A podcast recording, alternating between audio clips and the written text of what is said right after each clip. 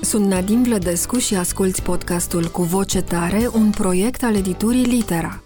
Vă invit la o discuție liberă și cuprinzătoare pe teme dintre cele mai actuale din domenii variate: cultură, educație, psihologie, mediu, sănătate, dileme sociale. Veți asculta conversații convingătoare și puncte de vedere bine argumentate ale unor oameni care au un cuvânt de spus în mediul cultural și în societate. Un podcast în care ideile se confruntă cu voce tare. Bun găsit la Cu Voce Tare! Vorbim astăzi despre un subiect foarte grav, foarte actual, războiul din Ucraina. Este un război, chiar dacă autoritățile de la Kremlin nu îl numesc ca atare, îl numesc operațiuni militare, așa cum toate războaiele purtate de Putin au avut alte denumiri eufemistice, dar este vorba de un război care, din păcate, se poartă foarte aproape de granița noastră Uh, în primul și în primul rând, este cumplit ceea ce se întâmplă pentru ucraineni, dar apoi există și această amenințare foarte palpabilă pentru Europa și pentru soarta lumii, pentru că, incredibil, în secolul 21 se mai poate întâmpla așa ceva în Europa.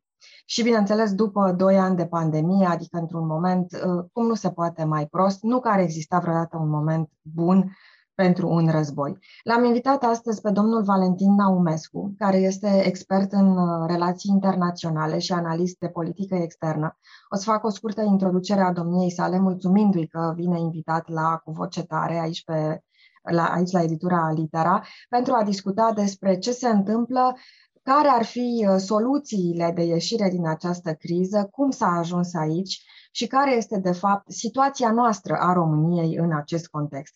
Domnul uh, Valentin Naumescu, spuneam, este expert în relații internaționale, este profesor de relații internaționale la Facultatea de Studii Europene a Universității Babeș-Bolyai din Cluj.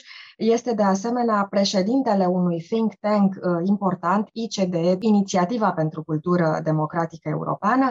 Este diplomat de carieră, a fost secretar de stat în Ministerul Afacerilor Afacerilor Externe și consulul general al României la Toronto. Prin urmare, experiența bogată a domniei sale ne va lumina uh, astăzi puțin mai mult legat de ceea ce se întâmplă în Ucraina. Bună ziua, domnule Valentin Naumescu, și uh, bun venit la Cu Voce Tare.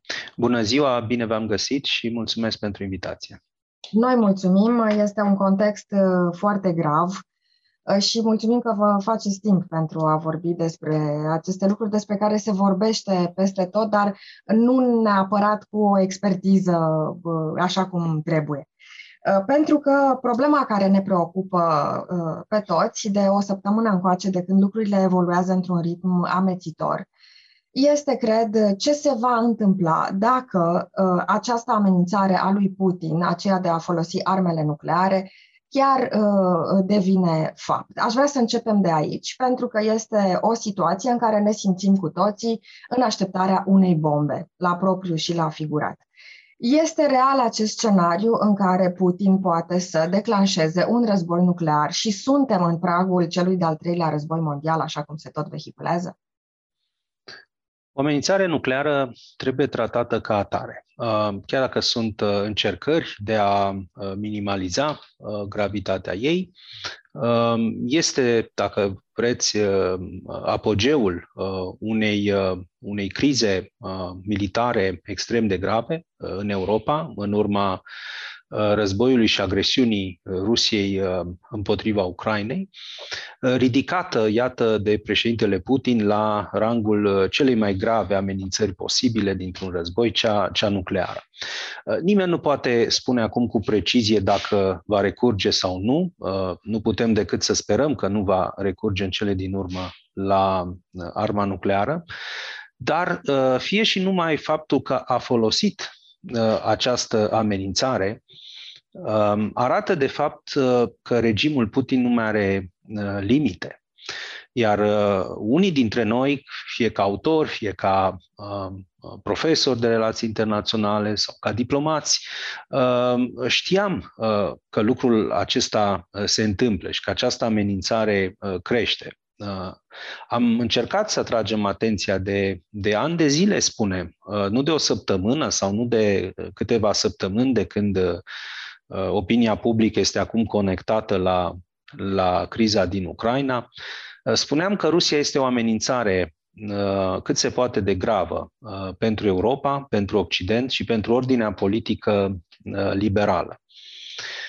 Nu este prima agresiune a Rusiei, deci există deja un, un trecut, un istoric al regimului Putin, care regim durează de 22 de ani și asta spune ceva despre consecințele unui sistem în care puterea practic nu are limite. Uh, nici ca timp, nici uh, din punct de vedere cantitativ. Da? Pentru că nimeni nu i s-a opus de 22 de ani.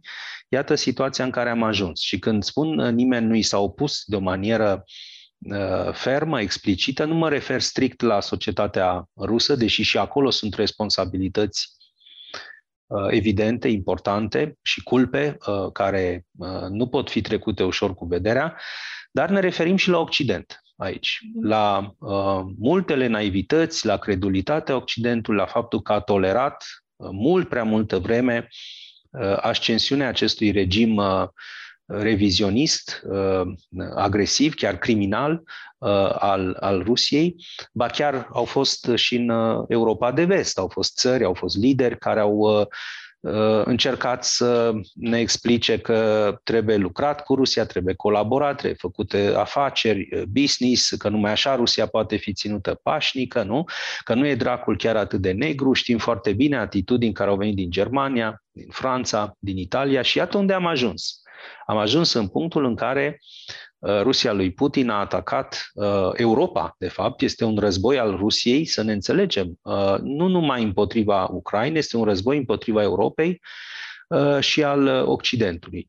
Ați întrebat ce putem face noi dacă Vladimir Putin ar utiliza arma nucleară. Vă spun foarte direct și nu poate nu este extraordinar de reconfortant răspunsul.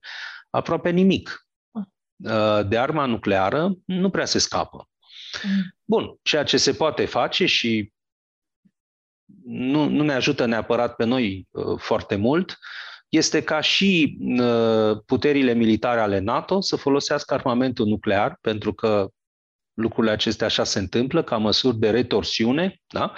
Uh, deci și Rusia să fie distrusă de armamentul nuclear pe care l-au puterile militare occidentale. Dar, repet, asta pe noi ca cetățeni nu ne mai ajută uh, foarte mult pentru că efectele ar fi uh, catastrofale asupra regiunii noastre și probabil asupra planetei. Dar sperăm să nu ajungem uh, în, uh, acolo. Nu suntem în, în acel punct.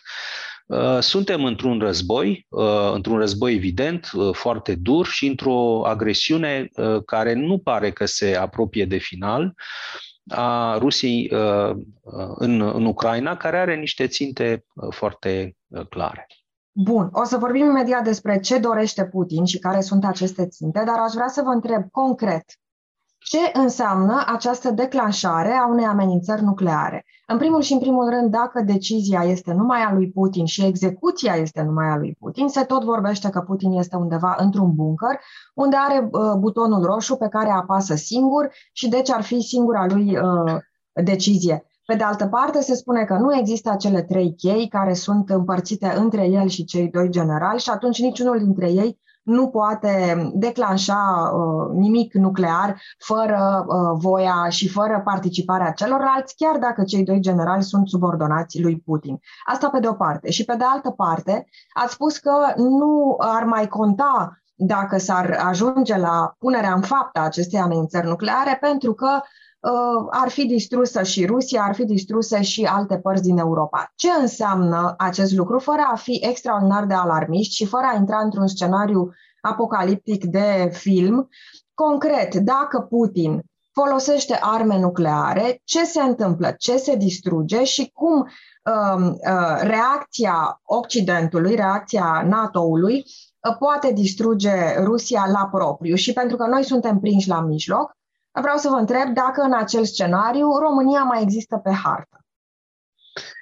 Bun, sunt mai multe întrebări pe care mi le-ați adresat aici. Vă spun sincer, um, am, um, am rețineri de a dezvolta acest scenariu nuclear. Um, nu cred că este nu este nici încurajator, nici pentru benefic pentru starea de spirit în care ne aflăm în acest război. Dar pentru că ați întrebat, sigur că depinde de de amploarea atacului. Pentru că nu este tot una să fie o ogivă nucleară, deci o, o bombă nucleară, sau mai multe, sau tipul lor, da? mărimea lor. Rusia are, din câte știu, peste sau aproximativ 6500 de bombe nucleare și cam tot atâtea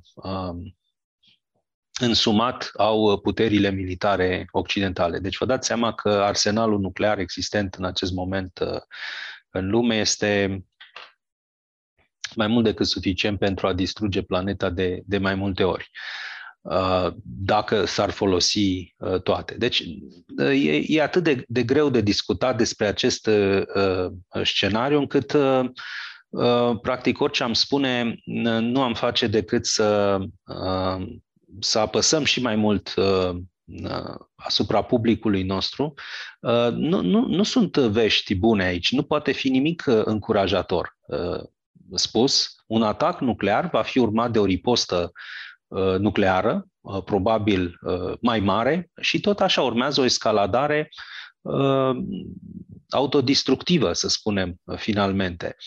În, în perioada războiului rece exista un, un concept în Uh, teoria relațiilor internaționale și în diplomație, îl știau foarte bine diplomații uh, din perioada războiului uh, rece, prescurtat era MAD, M-A-D, M-A-D, era Mutual Assured Destruction. Deci era uh, distrugerea reciprocă asigurată practic. Și acest concept MAD uh, însemna, uh, a, a funcționat, de fapt, în perioada războiului rece ca o descurajare.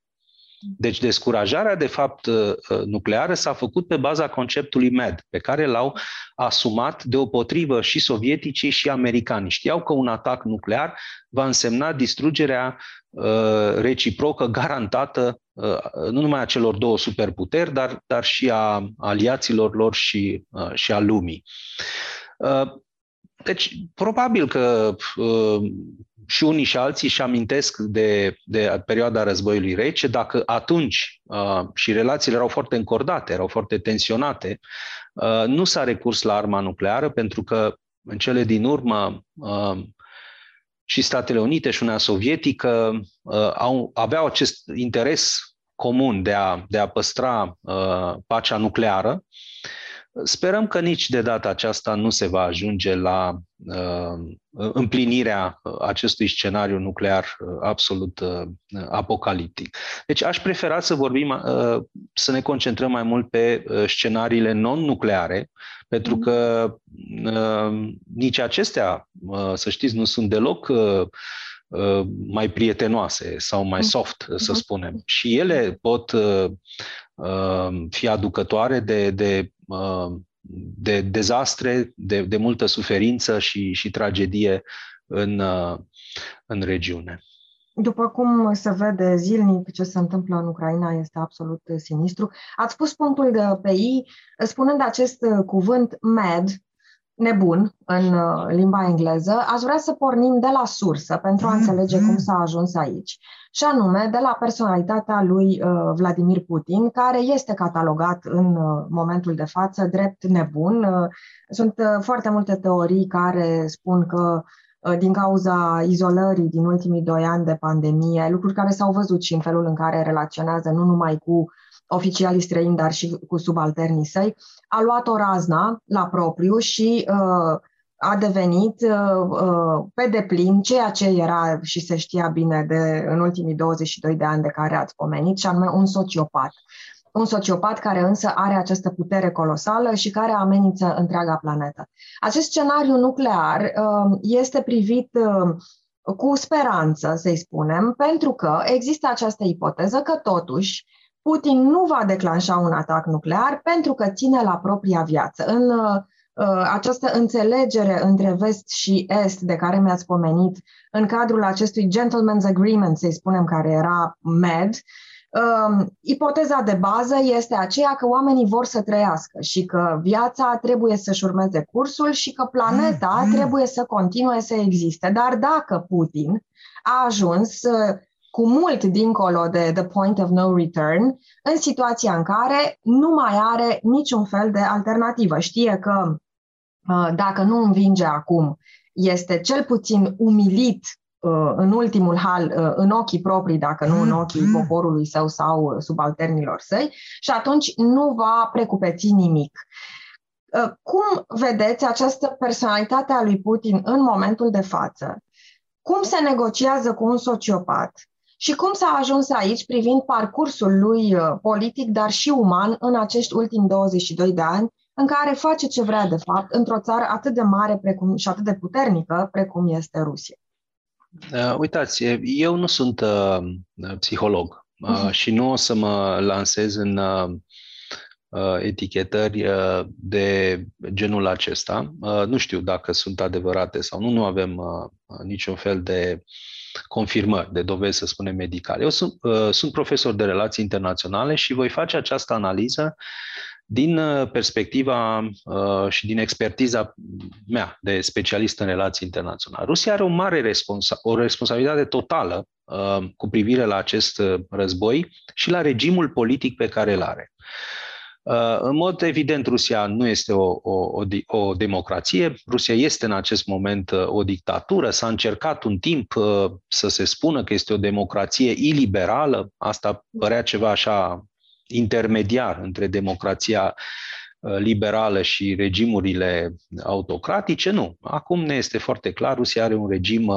autocratic, este o, o, o dictatură uh, în care uh, liderul suprem uh, deține, uh, să spunem, puterea politică și militară în quasi totalitate. El nu este însă singur la Moscova. Asta este, este foarte clar că nu e singur, chiar dacă el se află în vârful lanțului de comandă, și pe linie politică și pe linie uh, militară, uh, el trebuie să transmită aceste ordine uh, cuiva. Da? Pentru că ați întrebat uh, dacă el dă ordinul și el execută atacul. Uh, el dă ordinul, în general, uh, transmite ordine, instrucțiuni, dar el nu le aplică. Uh, asta este foarte clar. Există un lanț de comandă în orice sistem uh, militar, uh, chiar și în cele din țările uh, dictatoriale, așa cum este Rusia. Nu mai vorbim de cele democratice, desigur.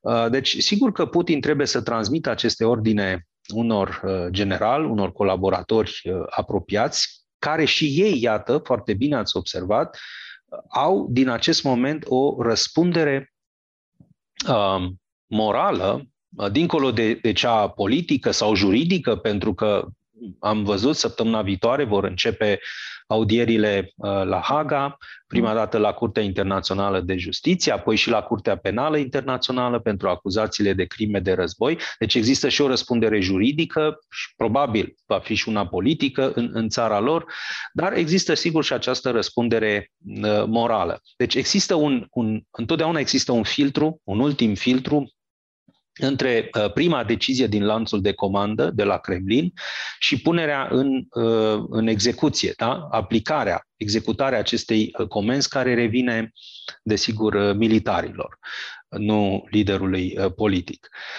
Multă lume așteaptă în acest moment să se întâmple ceva în Rusia. Mhm. Multă lume așteaptă să vadă o reacție Uh, de împotrivire la adresa lui Putin, să apară uh, primele fisuri uh, în, în sistem. Sunt semne. Au apărut semne că ceva se întâmplă în Rusia. Și cel puțin două paliere aș analiza aici. Este palierul societății ruse, deci al cetățeanului de rând. Au apărut deja protestele anti-Putin. Sigur, cineva poate să spună și are dreptate, dar nu sunt importante, nu sunt masive. Sunt puțini ruși care protestează în marile orașe împotriva lui Putin și a războiului.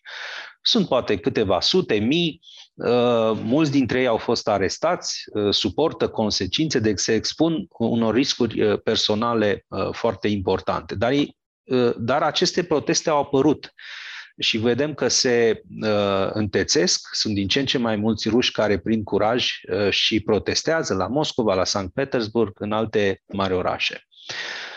Al doilea uh, palier important este, sigur, uh, sistemul uh, politico-militar. Și aici ar trebui să apară o rezistență la adresa lui Putin, pentru că oamenilor care se află în acest regim la putere trebuie să înceapă să le fie clar că Rusia va avea de pierdut și începe să aibă de pierdut. Deja sancțiunile economice occidentale, care sunt foarte severe de data aceasta, sunt semnificative, încep să producă primele efecte în aceste zile. Efectele se vor amplifica în săptămânile următoare și, fără nicio îndoială, dacă ceva nu se schimbă, aceste sancțiuni vor pune pe butuci, ca să spunem așa într-un, într-un limbaj foarte simplu, uh, economia uh, Rusiei. Deci, în, în maxim uh, o lună există posibilitatea ca marile bănci ale Rusiei, inclusiv Banca Centrală, să intre în, în incapacitate de plată, ceea ce ar fi un dezastru pentru uh, economia și societatea rusă. Ei, dacă oamenii aceștia înțeleg uh, că le sunt afectate uh, interesele directe, personale ale lor și ale membrilor familiilor lor, pentru că nu se va mai putea trăi normal în Rusia cu acest regim criminal și agresor, fiindcă reacția, riposta Occidentului este deja foarte dură și foarte clară. Uh-huh. Atunci ne așteptăm ca inclusiv în sistemul uh, politico-militar al Rusiei să apară defecțiuni. Da? Deci pe cele două paliere trebuie să urmărim în perioada următoare, la nivelul societății, al opiniei publice, cetățenilor de rând, dar hai să spunem aceștia nu au întotdeauna informațiile uh, corecte, pentru că știm că mass media în Rusia este controlată uh, de stat, transmite numai uh, mesajele și uh, propaganda Kremlinului, este plină de dezinformare, de, ma- de manipulare. Tinerii pe care îi vedem protestând sunt, de fapt, Uh, tinerii educați uh, ai, uh, ai Rusiei care vorbesc limbi străine și se informează din mass media internaționale, din, din, din țările libere. De aceea protestează și de aceea sunt corect informați. Pentru că ei nu urmăresc televiziunea de stat din, din Rusia. Și uh, așteptăm să vedem uh, sistemul politic. Sigur, nu sunt uh, foarte optimist. Este un sistem politic dominat de Vladimir Putin și de partidul său, dar chiar și în acest partid, chiar și printre generalii ruși, ar putea să existe la un moment dat un, un licăr de, de, de conștiință, ca cineva să-și dea seama că Rusia se îndreaptă spre uh, un dezastru și că vor avea toți uh, foarte mult de, de suferit. Uh, un licăr, cum spuneți, de conștiință sau măcar un instinct de supraviețuire și să înțeleagă da. că Corect. se vor uh, scufunda la un loc cu Putin și poate nu merită acest lucru. Am vorbit despre ce se întâmplă în Rusia. Um, cred că aceste mișcări, uh, odată pe planul populației, în planul public general și apoi în planul superior al ierarhiilor, și mă refer aici la toți oligarhii din jurul lui Putin, care acum încep să-și dea seama că lucrurile nu vor fi uh, bune pentru ei. Toate acestea sunt însă pe un termen mediu spre lung. Pe de altă parte, în Ucraina, secundele contează și sunt oameni care mor uh, în fiecare zi. Uh, uh, distrugerea țării uh, este, funcționează într-un ritm accelerat Uh, deja se spune că războiul poate să se oprească oricând. Asta ce ar însemna? Ar însemna fie capitularea Ucrainei, ceea ce nu cred că va avea loc, da, sau anihilarea ei în sensul de ocupare a Ucrainei și victoria lui Putin. Uh, vă propun să ne mutăm acum în Ucraina și să vedem ce se întâmplă acolo și care ar fi Uh, motivele pentru care a început acest atac uh, militar. Uh, vorbeați la începutul discuției noastre despre cerințele lui Putin. De ce s-a declanșat acest război? De ce acum? Și care sunt revendicările lui Putin, dincolo de tot ce s-a vorbit despre ideile lui mărețe de a reface o Rusie mare, despre uh, acest, toate aceste uh, convingeri ale lui pe care le-a expus Occidentului foarte clar și deși Occidentul s-a gândit că este demagogie, acum începe să se întrevadă faptul că Putin chiar crede în ceea ce uh, spune. Și că uh, va merge până la capăt, nu numai pentru că nu are încotro și pentru că este vorba de viața lui în primul și în primul rând, dar și pentru că este absolut uh, uh, îndoctrinat el însuși de propaganda din, din jurul lui. Regimul Putin pregătește de mult acest război. Un război nu se poate declanșa peste noapte. Există o pregătire uh, îndelungată, există o, o ură, o motivație, lucruri care s-au alimentat uh, în timp, o convingere uh, a lui ca a tuturor dictatorilor că el este chemat, care are o misiune Uh, să repare nedreptățile istoriei, uh, ale trecutului. Toți dictatorii, de fapt, uh, fac apel la, la istorie și o instrumentalizează în, în scopuri ideologice și expansioniste, la fel și Vladimir Putin. Și aș face o, un foarte scurt istoric, dar foarte relevant pentru a înțelege cum s-a ajuns aici. Semnalele, spuneam, sunt de, de mulți ani, dar au fost, din păcate, ignorate la nivel occidental, din comoditate, din atitudini de Uh, complezență sau de complacere cu, cu regimul Putin, de business, de uh, uh, profit, uh, afaceri și așa mai departe. În 2005, uh, de exemplu, și era doar de 5 ani uh, la putere, Vladimir Putin ținea un discurs în Parlamentul de la Moscova în care spunea că cea mai mare uh, catastrofă geopolitică a secolului 20 a fost dispariția Uniunii Sovietice. Da? Deci era un, un semnal, sigur, s-a vorbit la vremea respectivă, mi-amintesc, au fost câteva articole, dar lumea a zis, ei, sunt niște declarații de imagine pe plan intern uh, ale lui Vladimir Putin. În 2008 uh, a fost summitul NATO la București, în aprilie 2008.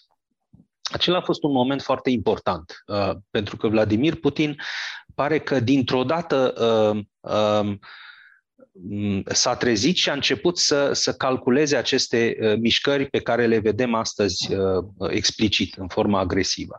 Ce s-a discutat la București? La summitul NATO de la București, președintele Bush, uh, la vremea respectivă al Statelor Unite, a făcut propunerea ca Ucraina și Georgia să fie invitate să adere la Alianța Nord-Atlantică, la NATO neșansa acestor uh, țări, pentru că dacă ele erau invitate și aderau în 2008 uh, uh, la NATO, așa cum au propus americanii, astăzi nu mai aveam niciun conflict și niciun război, să fie foarte clar. Dacă Ucraina era primită în NATO în 2008, primea garanții de securitate ca toți ceilalți aliați ai NATO, așa cum avem noi, în baza articolului 5, și ar fi avut probabil baze militare americane sau occidentale pe teritoriul ei și atacul nu ar mai fi avut loc. Uh-huh. Dar uh, vest-europenii s-au opus, în special Franța și Germania, uh, care nu doreau să-și strice relațiile economice cu, uh, cu Rusia. Și în felul acesta, practic, nu, s-au, nu, nu s-a putut lua decizia invitărilor concrete, a fost doar o decizie de principiu. Ucraina și Georgia vor adera cândva. Există perspectiva că ele să adere în viitor la, la NATO. Adică a fost cum e mai rău. Uh-huh. Pentru că le-au expus, practic, i-au arătat lui Putin că există acest risc, uh, risc în, între ghilimele. El îl percepe ca un risc ca uh, Ucraina și Georgia, două republici uh, post-sovietice, să adere la Alianța Occidentală. Ei bine, după numai câteva luni, în august 2008, a invadat Georgia. A, in, a inventat un pretext, ca de obicei cu, cu etnicii ruși, care ar fi uh, discriminați uh, de către Uh, regimul uh, de la Tbilisi, de către uh, Georgia și a invadat două regiuni separatiste, Abhazia și Osetia de Sud din, din Georgia. În 2014 a fost prima agresiune majoră a Rusiei la adresa Ucrainei, prin anexarea Crimei, care este tot o invazie, mm. evident, și prin alimentarea războiului separatist din, din Donbass. Deci iată că există un, un bilanț, un, un, uh, un, uh, un istoric uh, de cel puțin 17 ani de când Vladimir Putin se pregătește și dă semnale clare că vizează revizuirea ordinii europene de securitate. Ce vrea Vladimir Putin, acum concret față de Ucraina, dorește îngenunchierea Ucrainei, este clar, Uh, lucrul acesta, dorește să o supună, uh, dorește capitularea practic necondiționată a regimului pro-occidental al, uh, al Ucrainei, de, foarte probabil dorește decapitarea statului ucrainean în sensul eliminării, să o spunem direct, a președintelui Zelenski și a colaboratorilor săi politici și, foarte probabil, instaurarea unui uh, guvern marionetă, se numește, mm. adică teoretic el ar fi un guvern uh, al Ucrainei, o autoritate ucraineană, dar de fapt ar fi o, un instrument de putere al, al Moscovei, deci o marionetă în mâna uh, Kremlinului, care, nu am, avem nicio îndoială, ar semna imediat un tratat uh, cu Rusia, care, pe de o parte, Uh, ar pretinde, sigur, că pune capăt războiului, operațiunii militare speciale de care vorbește Vladimir Putin, dar ce ar, pre, uh, ce ar prevede acest uh, tratat? Cu siguranță acea demilitarizare de care vorbește Putin, deci practic Ucraina să renunțe definitiv la dreptul de a mai avea forță de apărare, la capacitatea sa militară, ar însemna neutralitatea politică a Ucrainei. Și asta spunem cu ghilimele. Ce înseamnă neutralitate? Înseamnă că um, Ucraina trebuie să renunțe oficial la dorința de a mai adera vreodată uh-huh. la NATO.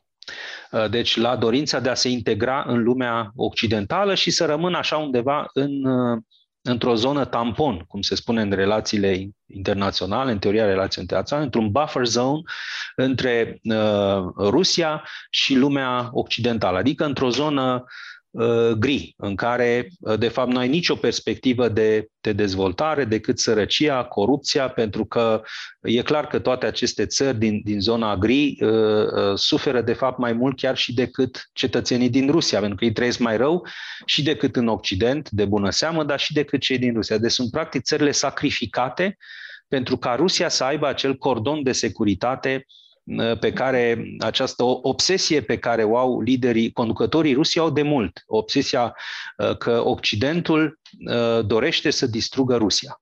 Uh-huh. Ea se poate cerceta istoric, o, o găsim de la țari încoace. Occidentul vrea să atace și să distrugă Rusia și de aceea Rusia are nevoie de acest spațiu mare Uh, și de o zonă tampon care să o protejeze în fața Occidentului. Deci, sub nicio formă, Rusia nu va dori și nu va accepta să lase Ucraina ca membră a NATO, deci a lumii occidentale.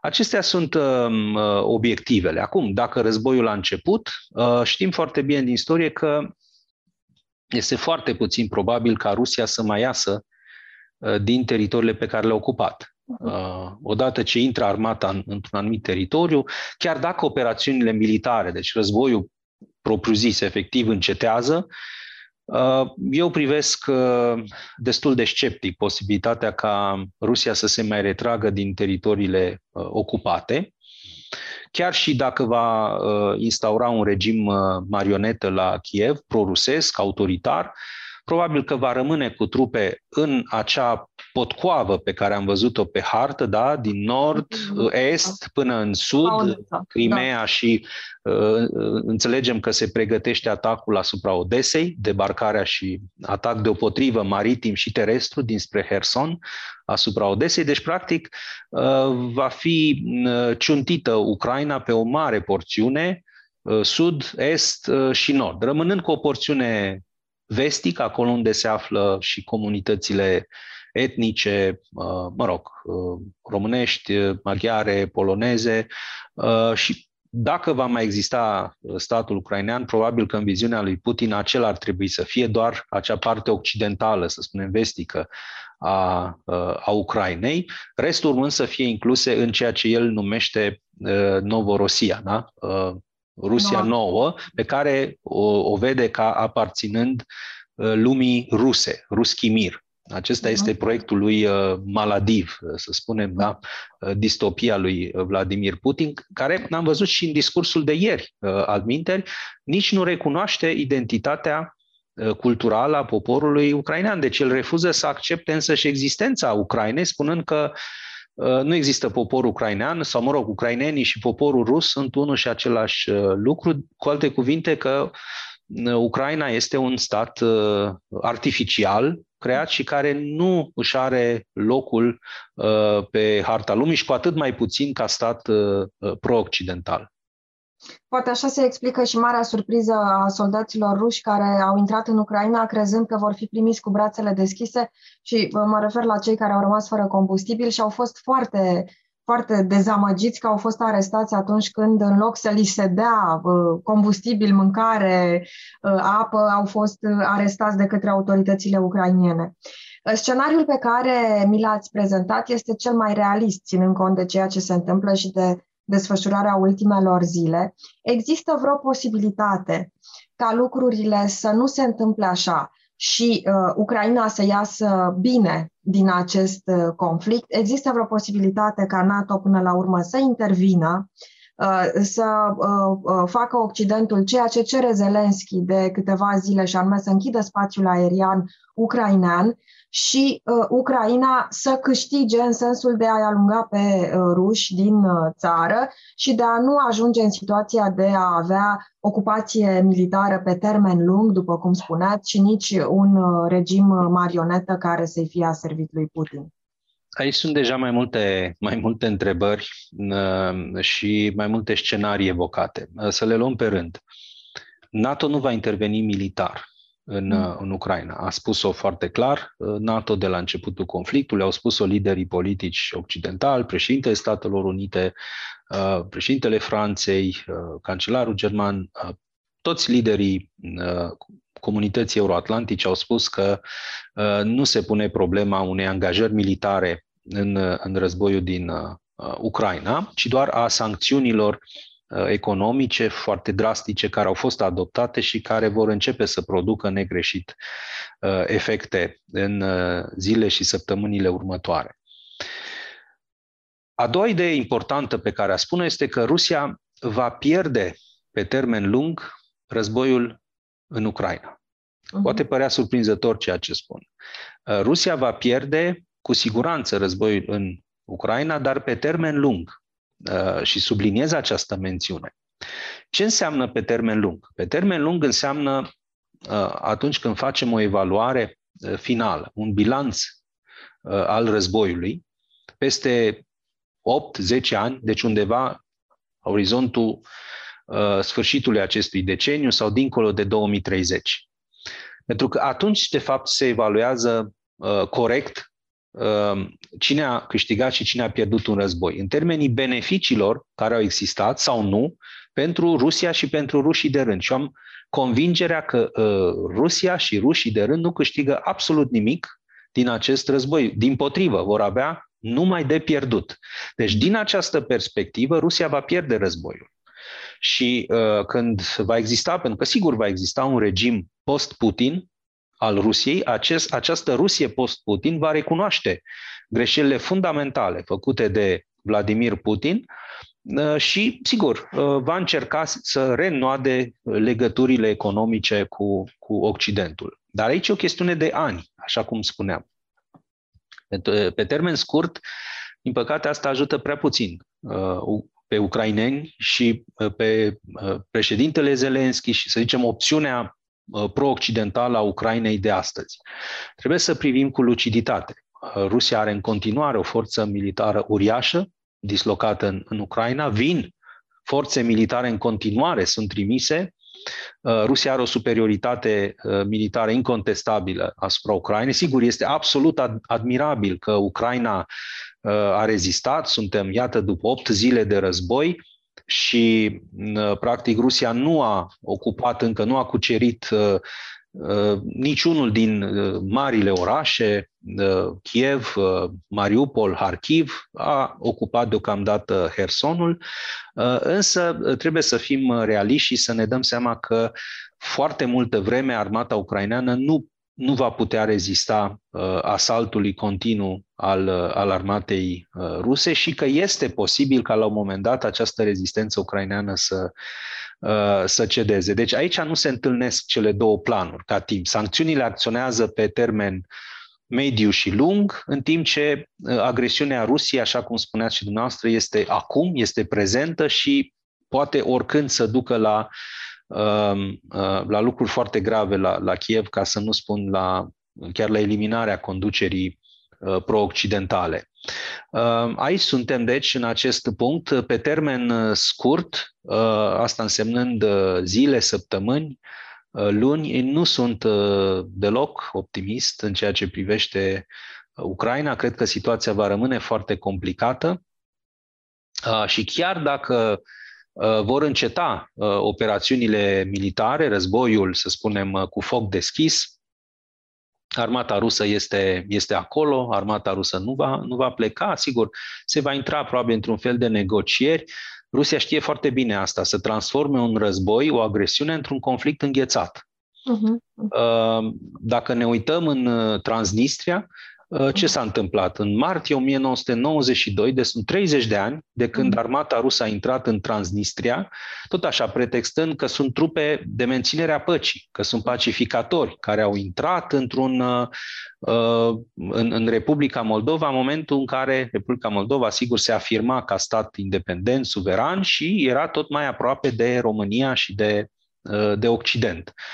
Și uh, astăzi, după 30 de ani, uh, militarii rusi sunt în continuare în Transnistria. Deci nimeni n-a putut să-i scoată. Cu toate negocierile, cu OSCE-ul, cu, cu sancțiuni, cu tot ce a fost. Deci este foarte greu să mai, să mai scap de ei, uh, odată ce au intrat uh, uh, militar. Uh, Sigur, nu putem în acest moment decât să ne dorim să se oprească luptele cât mai repede ca să nu aibă de suferit uh, civilii, să rămână în viață președintele Zelenski, să supraviețuiască cumva, deși este tot mai greu acest regim uh, uh, pro-occidental și dacă se poate în Rusia să se întâmple ceva pentru a pune punct cât mai repede regimului Putin. Mm. Um, această neputință de a asista de pe margine, cu toate eforturile pe care Occidentul le face, dar care au fost foarte criticate. Tot timpul s-a spus, uh, probabil ați văzut uh, interpelarea lui Boris Johnson de către um, uh, jurnalista ucraineană. da foarte uh, emoționată și pe bună dreptate, care chiar a țipat la Boris Johnson, spunându-i că Occidentul nu face suficient, l-a pus în dificultate și chiar s-a văzut că el, care este un personaj controversat la rândul lui, avea această apăsare morală Uh, pentru a răspunde, uh, pentru a da socoteală, de fapt, în fața uh, poporului ucrainean reprezentat de ea în acea conferință de presă, cât este de corectă această poziție a Occidentului acum față de Ucraina, în sensul că, da, vă sprijinim prin a pune presiune pe Rusia economic, vă sprijinim prin a vă furniza armament, dar nu intervenim vă lăsăm cu alte cuvinte să pieriți sau să pieriți în măsura în care aveți capacitatea de a rezista. Este admirabilă rezistența ucrainienilor, admirabilă rezistența uh, regimului uh, Zelensky, guvernării Zelensky, dar uh, are niște limite, niște da. limite da. umane până la urmă. Este o întrebare uh, foarte pertinentă uh, și uh, este o întrebare care deschide, de fapt, o, o rană adâncă și o dilemă uh, în, în relația Occidentului cu, cu Ucraina. Ucraina putea fi ajutată la momentul oportun. Așa cum am spus, în 2008 a fost momentul ideal, a existat acea fereastră de oportunitate strategică, cum se spune, în care uh, Ucraina putea fi admisă în NATO și primea garanții de securitate, se dislocau uh, trupe, baze militare, așa cum este în România, în Polonia, în statele Baltice și nu ar mai fi existat uh, războiul de astăzi. Dar uh, nu mai putem întoarce timpul înapoi, e clar, nu suntem în acea situație. Ucraina nu este membra a NATO uh, și nu beneficiază de garanții de securitate. Aceasta este realitatea. Acum, uh, în ceea ce privește uh, jurnalista respectivă, care sigur că are dreptate și a vorbea din perspectiva uh, dramei poporului ucrainean. Dar aici trebuie să spunem direct, Boris Johnson sau Joe Biden nu sunt reprezentanții poporului ucrainean. Sunt reprezentanții poporului britanic și poporului american. Diferența între Rusia lui Putin și democrațiile liberale, să spunem, de limbă engleză, cele pe care le-am menționat, este că liderii în democrații țin cont de opinia cetățenilor lor și sunt cu ochii pe sondajele de opinie publică. Și uh, îmi pare rău că, sigur, jurnalista era cu foarte mult patos, bineînțeles că avea dreptate, pleda pentru cauza țării ei, dar trebuie să își îndrepte atenția și analizele noastre trebuie să privească și spre transformările care au avut loc în societățile occidentale. Americanii nu mai doresc război. Uh-huh. Și nu mai doresc război în alte țări, pentru alții. Deci, inclusiv uh, ieri am văzut, cred, ultimul, uh, ultimul sondaj, s-au mai apropiat un pic cifrele, nu mai sunt ca acum uh, câteva luni, în august, când s-au retras din Afganistan și când scorurile erau absolut devastatoare, 70-80% din americani spuneau că nu mai vor niciodată o intervenție uh, militară externă. Acum, uh, sigur, în continuare o majoritate a americanilor nu susțin chiar văzând ceea ce se întâmplă, erau 58% împotriva unei uh, intervenții militare a Statelor Unite în, în Ucraina, însă erau favorabili sancțiunilor. La fel și în Marea Britanie. Deci opinia publică și societățile occidentale nu mai doresc să lupte uh, în, uh, pe, pe teatre de operațiuni externe, în alte țări, pentru alte cauze. Este o transformare, dacă vreți, și culturală profundă, dată de acest uh, populism, consumerism, această viață bună, confortabilă, uh, material, economic, care există în țările occidentale. Uh, oamenii nu mai pleacă la război cu aceeași determinare sau rapiditate cum plecau, nu știu, în, în 44 când era debarcarea aliaților pe plajele din Normandia, da? Și au venit americanii și au murit Uh, ca să elibereze uh, Europa. Astăzi nu mai vor să facă lucrul acesta, vor să trăiască bine și liniștiți în, în țara lor. Deci trebuie să ținem cont că o democrație înseamnă până la urmă și ca uh, regimurile, guvernele să țină cont de opinia cetățenilor. Sigur, asta poate suna și mai cinic, dacă o spunem altfel, dacă președintele Statelor Unite nu ar ține cont de această Uh, opinie, care e clar manifestată în toate sondajele de opinie, ar pierde cu siguranță următoarele alegeri.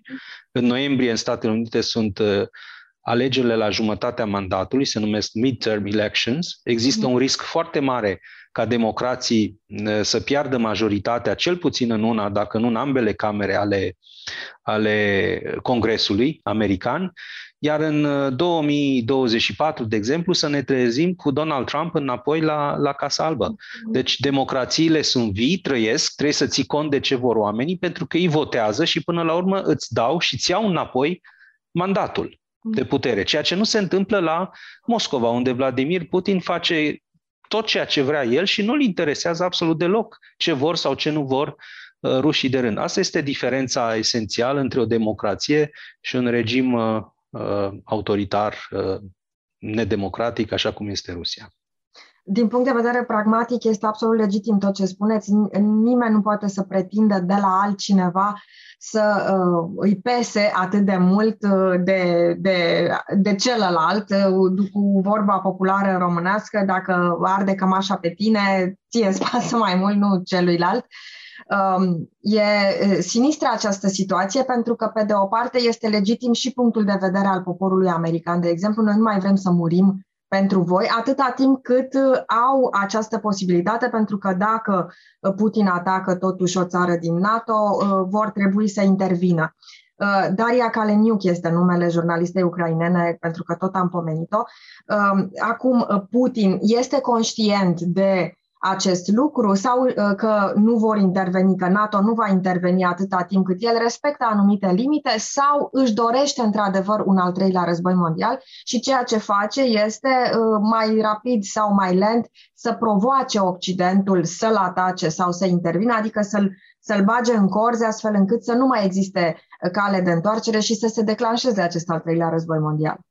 Nu, eu cred că Vladimir Putin uh, știe foarte bine ce face, are un calcul uh, rece, știe că Occidentul în acest moment uh, este într-un context uh, și politic, și economic, și cultural, și după doi ani de pandemie, societățile sunt epuizate, oamenii sunt submenați, da? știe foarte bine că Occidentul nu va interveni militar pentru Ucraina. De aia a și ales acest moment, pentru că pregătirea războiului, astăzi avem informații destul de clare apărute, pregătirea acestui război a, a început cam de un an, concret, ca operațiune militară, se știa că va ataca Ucraina și a așteptat acest moment. A fost în august retragerea uh, în degringoladă a Statelor Unite din Afganistan, care știm că a arătat foarte urât, foarte multă lume a fost revoltată în, în Statele Unite, a zis nu mai vrem niciodată, gata, ne vedem de treburile noastre.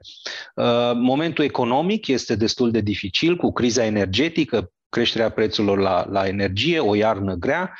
Acest final, sperăm, al pandemiei, de 2 ani măsurile de uh, Uh, restricțiile care, care au existat și acum a venit și războiul. Putin știe foarte bine că nici Statele Unite, nici Marea Britanie, Franța, NATO în general nu au dispoziția de a intra într-un război cu, uh, cu Rusia. De aceea eu nu cred că el uh, uh, intenționează, și o spun direct, nu cred că vizează declanșarea unui război mondial. El este convins uh, că Ucraina uh, nu îi va face față, uh, uh, că va, se va impune în, în Ucraina și nimeni nu-l va putea pedepsi. Deci joacă în continuare foarte tare, mizând pe această slăbiciune, să spunem, a, a Occidentului și pe superioritatea militară pe care o are față de Ucraina. Ceea ce cred că a fost o surpriză însă pentru Putin este faptul că Occidentul uh, nu s-a arătat dezbinat. Uh, acesta este unul din elementele care nu i-au ieșit în acest, uh, în acest calcul. El a fost convins că în momentul în care începe agresiunea în Ucraina, Occidentul va fi în dezacord intern și că unele state vor dori să sancționeze Rusia, altele nu, sau vor fi nuanțe, interpretări diferite, dar nu a existat Occidentul a vorbit pe singură voce. Asta a fost admirabil și trebuie să uh, apreciem și Uniunea Europeană și Statele Unite, grupul G7, deci toate marile economii uh, libere uh, ale lumii, toate democrațiile au condamnat ferm. Rusia nu a existat nicio uh, fisură, inclusiv Germania, pe care toată lumea o privea cu, cu suspiciune datorită gazoductului uh, Nord Stream 2. Germania a fost foarte fermă, iar cancelarul Olaf Scholz a avut un, un discurs uh, remarcabil în Parlamentul de la Berlin, marcând o transformare a politicii externe a Germaniei, care devine mult mai fermă, a promis că vor acorda sume mai mari de la buget uh, pentru cheltuielile de, de apărare și că se vor gândi la obținerea independenței energetice. Uh, față de Rusia. Deci, iată, sunt semnale destul de uh, ferme și de reci pe care le-a primit Vladimir Putin din partea Occidentului, dar nu s-a putut depăși această limită uh, autoimpusă de Occident privind intervenția militară în Ucraina. Deci, din punctul acesta de vedere, din păcate, Ucraina a rămas expusă, iar Vladimir Putin a profitat de faptul că Ucraina nu dispune de garanții de securitate. Ascultați cu voce tare, un podcast al editurii Litera.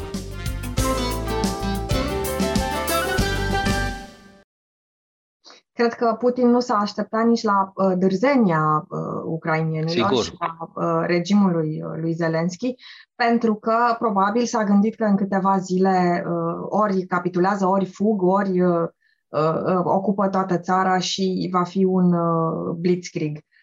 Uh, ați pomenit câteva nume și uh, printre care Olaf Scholz, un personaj cheie în această situație și admirabilă poziția nouă a Germaniei. Să nu uităm însă că Angela Merkel a ajutat foarte mult în ultimii ani, uh, indirect sau direct, uh, ascensiunea lui Putin. Este foarte discutabil acest uh, subiect, dar sunt anumite măsuri pe care Angela Merkel le-a luat, așa cum și Franța și uh, președinții francezi au fost destul de ezitanți în a-i bara uh, uh, accesul lui Putin la uh, o putere din ce în ce mai mare economică uh, în Europa.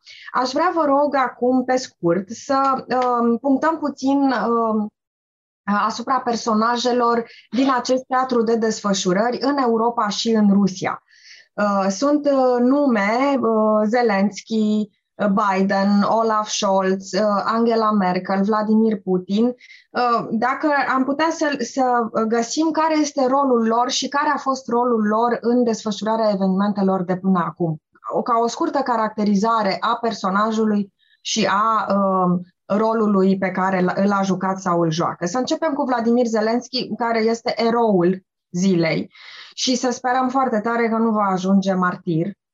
Uh, un personaj de la care nimeni nu se aștepta la atâta forță morală, la atâta curaj și la atâta pricepere, de fapt, pentru că el nu era diplomat de carieră. Și totuși, de la toată, de toate denumirile peiorative, Putin îl numește actorașul și comediantul, a ajuns o, o, o forță care uh, se impune nu numai în fața lui Putin, dar și în fața propriului popor, care îl sprijină din, uh, din iubire, nu numai din necesitatea de a se ralia în jurul unui lider carismatic. Da, păi, deja ați remarcat foarte bine și cred că ați făcut uh, cea mai bună descriere pentru uh, Volodymyr Zelensky. Este într-adevăr fabuloasă reinventarea acestui om, cu ghilimele de rigoare. Uh, nu multă lume uh, a privit, uh, să spunem, cu încredere la începutul mandatului său, având în vedere biografia sa, background-ul lui profesional, pe care l-ați menționat, dar iată că într-un moment uh, uh, critic, crucial, tragic pentru Ucraina, uh, Volodymyr Zelensky se ridică la, la uh, înălțimea așteptărilor. Uh, uh, poporul ucrainean a reușit să unifice politic societatea ucraineană și vreau să spun că asta este un, un merit extraordinar.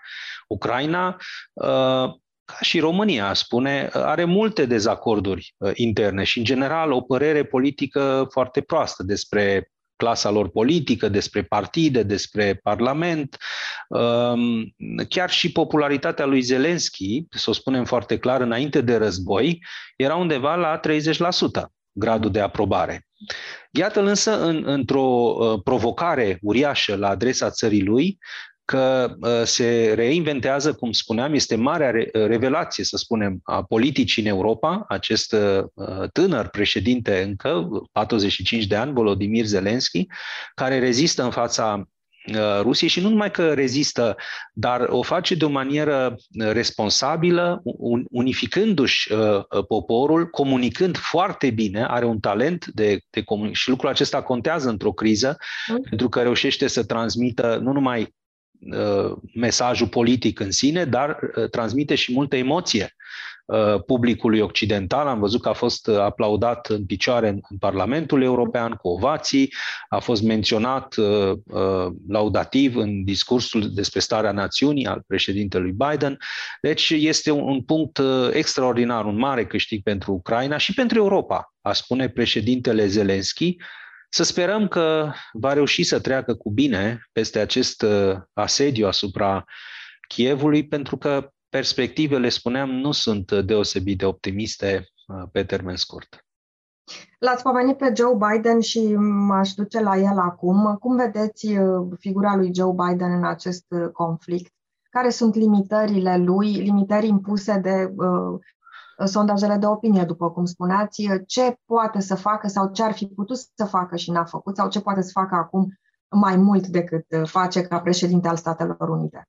Este o mare șansă că se află în acest moment Joe Biden la Casa Albă. Mie mi-a plăcut uh, foarte mult uh, Joe Biden în, în, această, în această criză, a fost deosebit de, de ferm, a văzut lucrurile uh, clar și lucid de la început, Uh, să ne amintim că anul trecut, la puțină vreme după investire, cred că era prin uh, februarie anul trecut, l-a numit pe Vladimir Putin uh, killer. Da? L-a mm. numit uh, ucigaș, criminal și multă lume în Europa Occidentală a sărit ofensată, bai, ce excese, uh, cum poate să folosească președinte american asemenea cuvinte, totuși uh, nu este diplomatic. Iată că a avut perfectă dreptate. Vladimir Putin conduce și este el însuși un agresor și un criminal.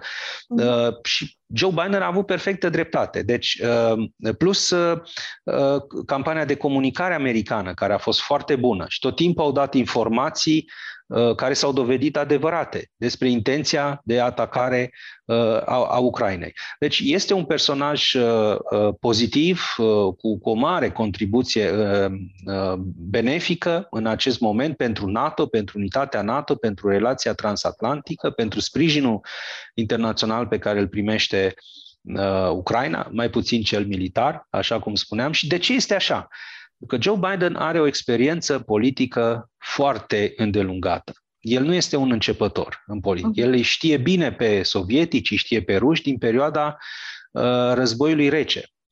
Uh, are uh, peste 40 de ani uh, sau aproximativ 40 de ani de experiență uh, politică importantă de senator la nivelul statului, apoi la nivel federal, uh, sigur că a fost 8 uh, ani vicepreședinte al Statelor Unite, deci el are o bună cunoaștere a, a uh, a Rusiei și, și din perioada războiului rece și a agresiunilor post-război rece, deci este foarte bine că se află în acest moment Joe Biden la, la Casa Albă. Aici avem îngrijorări, sigur, legate de Uh, următorul mandat, pentru că Joe Biden are 79 uh, de ani, va împlini în acest an 80. Uh, mm. Nu știm ce se poate întâmpla în cursa prezidențială care urmează, în 2024. Donald Trump este,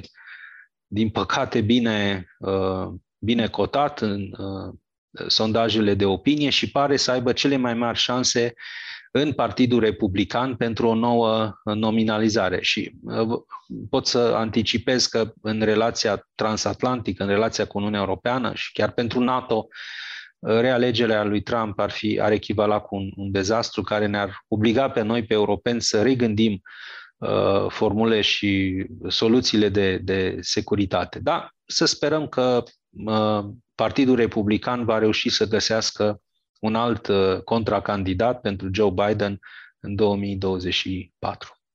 Ar fi catastrofală uh, această victorie a lui Trump uh, la următoarele alegeri din Statele Unite. Dar nu imposibilă, din păcate. Dar nu imposibilă, exact, și mai ales că el a fost numit și chiar a fost marioneta lui Putin și atunci n-am vrea să ne imaginăm cum ar fi arătat acum lucrurile dacă Trump ar fi fost în momentul de față președintele Statelor Din păcate am putut vedea acum o săptămână sau două, cred că îl lăuda și spunea că, e, că are o strategie genială și că este foarte inteligent, ori el vorbea despre, despre un criminal, despre un agresor. Este absolut uh, inimaginabil.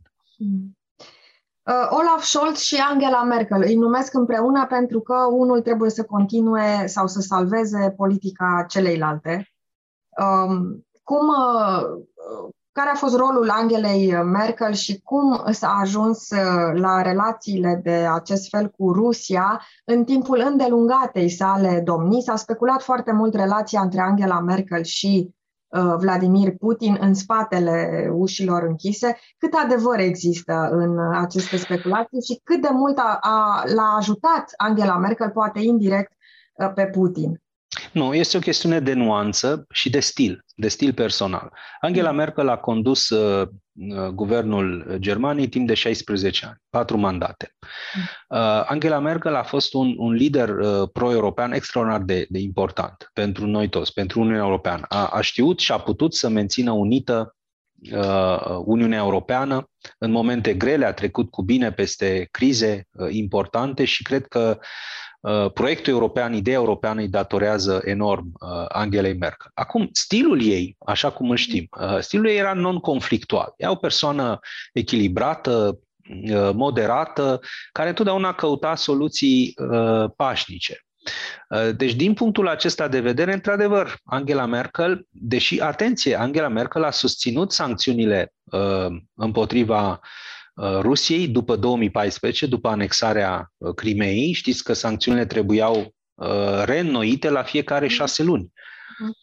Trebuia luată decizia la Bruxelles și au existat state, precum Italia, dau un exemplu, care puneau la îndoială uh, eficacitatea sancțiunilor și spuneau nu mai e nevoie acum de, de sancțiuni. După 4-5 ani, spuneau prin 2018-2019, haide să ridicăm sancțiunile, că nu au dus la nimic. Angela Merkel a spus nu, Rusia rămâne sub, uh, sub sancțiuni. Deci nu, nu aș confirma deloc că a avut o relație bună cu, cu Vladimir Putin. Uh, sigur că nu, nu era războinică și prin felul ei nu se putea gândi la lucruri precum uh, înarmarea Germaniei sau o politică externă uh, mult mai fermă, mai asertivă a Germaniei, având în vedere trecutul, da, povara istorică a, a Germaniei. Nu, n-aș spune că a avut, din potrivă, sunt momente pe care mi le amintesc acum în care Vladimir Putin chiar s-a comportat ca un mujic da, față de Angela Merkel. Ne amintim, de exemplu, cu ani în urmă, se, se știe că Angela Merkel are o fobie față de câini. Mm. Da? E un uh, amănunt din viața ei personală, pe care nici nu l-a ascuns. Ei bine, a fost o întâlnire, a fost primită la uh, Moscova, în, uh, în biroul lui Putin și uh, era presa uh, prezentă și Putin uh, a făcut un semn, s-au deschis ușile și au intrat câinii lui. Doi câini mari uh, au intrat liber și bineînțeles că s-au dus și au uh, mirosit-o pe doamna cancelar.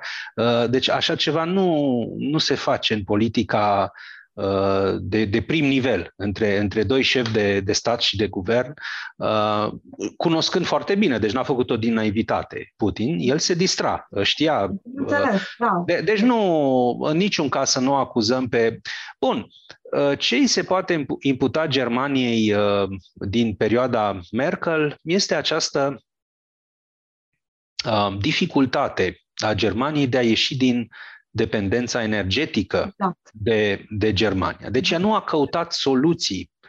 Într-adevăr, s-a complăcut în, în soluția clasică pe care o știa, aceea importului de gaze din Germania. Germania depinde, să, să spunem pentru cei care ne urmăresc, în proporție de 50% aproximativ de gazul importat din Uh, Rusia. Deci aceasta este dependența energetică a Germaniei și este peste media Uniunii Europene, care e undeva la 35%, uh, cam așa, 35-40%. Germania are cam 50%.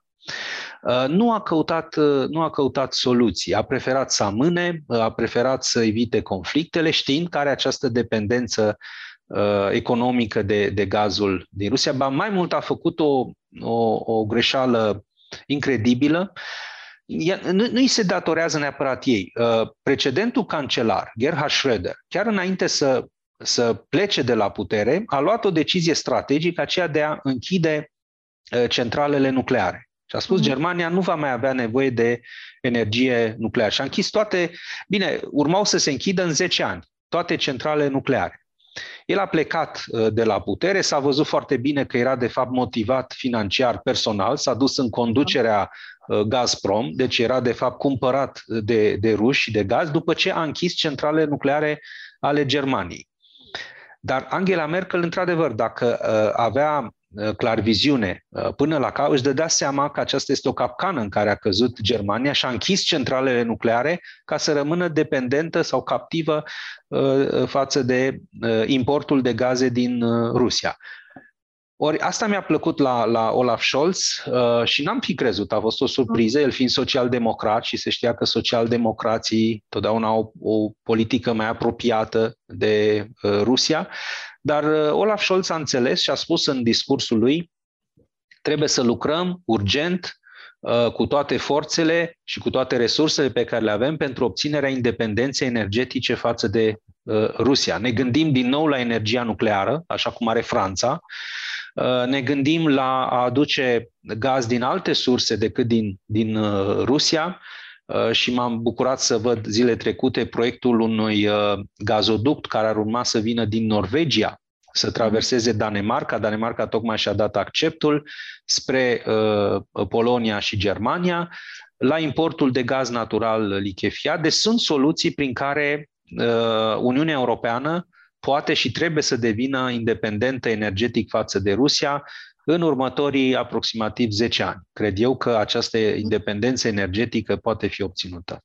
Mhm. Da, uh, e uh, foarte bună prezentarea dumneavoastră. Aveți o indulgență pentru Angela Merkel cu toate meritele ei în construcția. Uh, în Eu am apreciat-o foarte mult pe Angela Merkel întotdeauna. Da. Da, sunt părți foarte bune ale ei și uh, mă refer strict la, la politic, la ce a construit în Uniunea Europeană, dar există și această să zicem, indulgență față de politica lui Putin, care nu știu cât vine din naivitate. În general se vehiculează această idee că Occidentul este naiv sau că reacționează mai lent sau că trăind într-o lume a păcii și a... Întotdeauna a fost așa, să știți. Întotdeauna a fost așa. Ne amintim, ne amintim momentul 1938. Da. Mm. Momentul 1938, mm. Când Germania nazistă, când Hitler uh, cerea regiunea Sudetenland uh, a Cehoslovaciei, unde locuiau etnici germani și el spunea că etnicii germani sunt da. persecutați de autoritățile cehoslovace și amenințat cu războiul. Mm. Și liderii occidentali, uh, Neville Chamberlain, da, uh, premierul mm. uh, uh, britanic, uh, primul ministru francez, Daladier, uh, au crezut că acceptându-i această pretenție, da, dându-i dreptul de a anexa Sudetenland, de sacrificând practic Cehoslovacia, vor avea pace uh, în, în Europa. Știm, celebrul acord de la, de la München din uh, 1938. Și iată că nu a avut uh, pace. S-au înșelat uh, și atunci. Uh, Hitler nu s-a oprit la Cehoslovacia, iar planurile lui erau mult mai mari. De asta v-am întrebat la începutul discuției cum se poate negocia cu un sociopat, pentru că există momente foarte multe în istorie în care nu e încă pe loc de negociere. Dacă vestul nu ar fi spus exact așa, acceptăm un rău mai mic, care este mult mai mic decât ce se poate întâmpla și lucrurile vor fi calme și totul va fi acum, Acum eu cred că este uh, vorba de forță. Este pur și mm. simplu vorba de Occidentul trebuie să arate că are forță și că mm. are o forță mai mare decât uh, Rusia. Um, pentru că ceea ce a făcut Putin, am spus-o și cu alte ocazii, o spun și aici la dumneavoastră, a fost să întoarcă lumea Uh, de la forța dreptului mm. la dreptul forței. Da. Aceasta este paradigma războiului față de paradigma păcii. Paradigma păcii înseamnă uh, forța dreptului internațional. Paradigma războiului înseamnă dreptul forței. Fac asta pentru că pot, pentru da. că sunt mai puternic decât tine. Mm-hmm. Odată ce suntem în această paradigma a războiului, este clar că Occidentul trebuie să-i răspundă tot în paradigma forței, să-i arate lui Putin care o for- că Occidentul dispune de o forță mai mare decât uh, a Rusiei și că poate să devasteze Rusia, de exemplu, prin impactul sancțiunilor economice, care tot forță înseamnă. Uh-huh, uh-huh. Să pui Banca Centrală a Rusiei uh, pe butut, să intre în capacitatea de plată, să nu mai poată plăti pensii și salarii, asta înseamnă forța. Uh, uh, Occidentului. Deci este clar că, uh, din păcate, la nivelul acesta rudimentar, grubian, grosier de cultură politică pe care are Vladimir Putin, de, de ofițer KGB de anii 80, e clar că trebuie să-i se răspundă prin prin forță, pentru că ei asta știu, de frica forței. Deci, chiar citeam în zile trecute un eseu foarte interesant, niciodată Uh, conducătorii Rusiei nu au uh, apreciat pe cineva slab. Au totdeauna avut dispreț față de slăbiciune, față de cei mici și slabi, care nu li se opun și au călcat în picioare. Totdeauna au apreciat și au avut respect și s-au temut, de fapt, de cei pe care au văzut puternici. Deci pe ei numai forța îi poate în acest moment uh, descuraja. Din păcate, iată, în secolul 21 am ajuns în acest punct în care primează Uh, dreptul forței și Occidentul trebuie să arate că este capabil să-și apere ordinea politică liberală și valorile în care, în care crede. Mhm. Mai este un personaj, uh, ca să încheiem acest subiect al uh, numelor implicate în acest conflict, nume cu putere de decizie, Emmanuel Macron, care tot încearcă să negocieze cu uh, Vladimir Putin. Încercările sale nu au succes. Uh, uh, pare că face apel în pustiu Uh, care este poziția lui Emmanuel Macron și câtă forță are Franța în aceste negocieri? Emmanuel Macron a parcurs un, uh, a avut un traseu politic și cultural și intelectual foarte interesant față de uh, Rusia. Uh, eu de multe ori l-am, l-am criticat în, în intervențiile mele, în articolele mele. Uh, a fost foarte, foarte naiv uh, față de Rusia dar de fapt a, a preluat uh, tradiția unei politici franceze apropiată mhm. de Rusia. Pentru că dacă privim în istorie, cu excepția, sigur, a campaniei uh, lui Napoleon în, în Rusia, Franța și Rusia au avut relații tradițional uh, bune. Deci, cumva, uh, Macron venea de pe filiera acestei tradiții, inclusiv generalul uh, de Gaulle, când a fost ales președinte al Franței. Știm că a șocat opinia publică occidentală mergând în vizită în anii 60 în Uniunea Sovietică în, în plin război uh, rece, el mergea să construiască dialogul cu Uniunea Sovietică, uh, cu liderii de la Kremlin, uh, spunând, temându-se mai departe, mai degrabă de influența Statelor Unite ale Americii în Europa decât de cea a Uniunii Sovietice. Deci mm. ei au această, acest un pic, să spunem, dereglaj în raport cu realitățile geopolitice, așa cum le percepem noi aici, în Europa Centrală și de Est. Da, într-adevăr, Macron a greșit fundamental. Anul trecut ne spunea că NATO este caduc. Este o alianță caducă pentru că a apărut în timpul războiului rece și pentru că Uniunea Sovietică a dispărut, asta înseamnă că și NATO este depășit. Asta spunea în februarie 2021. Tot el spunea că NATO este în moarte cerebrală și așa mai departe, o serie întreagă de, de declarații. Iată că astăzi NATO este mai valabil și mai important ca oricând. Uh, se pare că a înțeles și a dat seama destul de târziu, dar și-a dat seama și uh, Emmanuel Macron este clar angajat cu politica externă a Franței, alături de aliații din, din NATO. Știm foarte bine, și acesta e un lucru de lăudat, că Franța a decis să asume responsabilități în România. Uh, se înființează grupul de luptă NATO în România sub comanda Franței ca Uh, națiune cadru și deja uh, s-a luat decizia de a trimite 500 de militari uh, francezi în, în România. Deci este, dacă putem accepta așa, realismul sau luciditatea de pe urmă a, a președintelui francez Macron, care s-ar putea, de fapt, să-l și ajute să câștige al doilea mandat la Palatul Elize în, în aprilie, pentru că în acest moment are cele mai mari șanse de a fi reales este uh, această încercare de a negocia cu Putin uh, o, o mișcare populistă pentru a-și asigura voturile la următoarele alegeri sau uh, este el într-adevăr persoana nu, sperăm că bună? nu. Nu, sperăm da. că nu, că nu o face din, din, uh, din populism. Nu numai, cu siguranță, dar este el persoana cea mai bună pentru a negocia cu Putin? Um, cea mai bună din, uh, dintre ce variante? Pentru că întotdeauna în politică se discută așa. Uh, nu avem uh, uh, variante ipotetice, ci trebuie să ne uităm ce avem pe masă. Da? Ca, mhm. ca la un meniu, un restaurant. Deci nu poți să alegi decât din ceea ce este pe lista, pe meniul respectiv. Mhm. Așa încât, clar, dacă ne uităm care sunt variantele pe locul 2 Marine Le Pen, în luptă nu. foarte strânsă cu da. Eric Zemmour, de sunt niște da. naționaliști, extremiști, radicali, care sunt proruși amândoi, clar, explicit și cer ieșirea Franței din Uniunea Europeană, încât cred că prea multe dubii nu are nimeni, că Totuși, Macron este cea mai bună soluție în acest moment. Nu mă refeream la Franța, uh, din Franța, negociatori din Franța. Mă refeream la întreaga uh, omenire, uh, la lideri politici care ar putea face un apel care să aibă și succes la Putin, într-o încercare care să nu fie doar de dragul de a încerca, ci, ci nu, care... Nu, dar asta, asta da. știm deja. Au făcut mai mulți și nu merge. Nu va funcționa. S-au dus toți la masa aceea lungă, da. ultra cunoscută deja pe internet, cu toate glumele, toți da. s-au perindat pe la, pe la masa aceea, s-a văzut clar că Putin are acest plan, vrea să și-l pună uh, în aplicare prin forță și dacă va putea fi oprit uh, sau unde va putea fi oprit, la ce limită, tot prin forță uh, mm. va fi oprit. Deci va, uh, se va opri această agresiune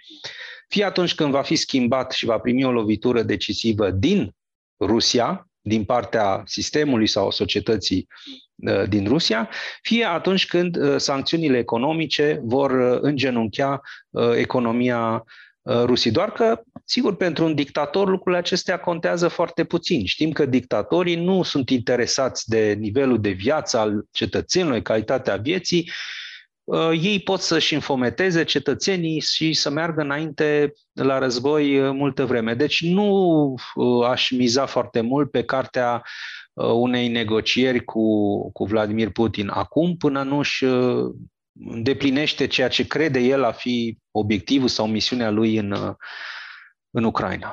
Mm.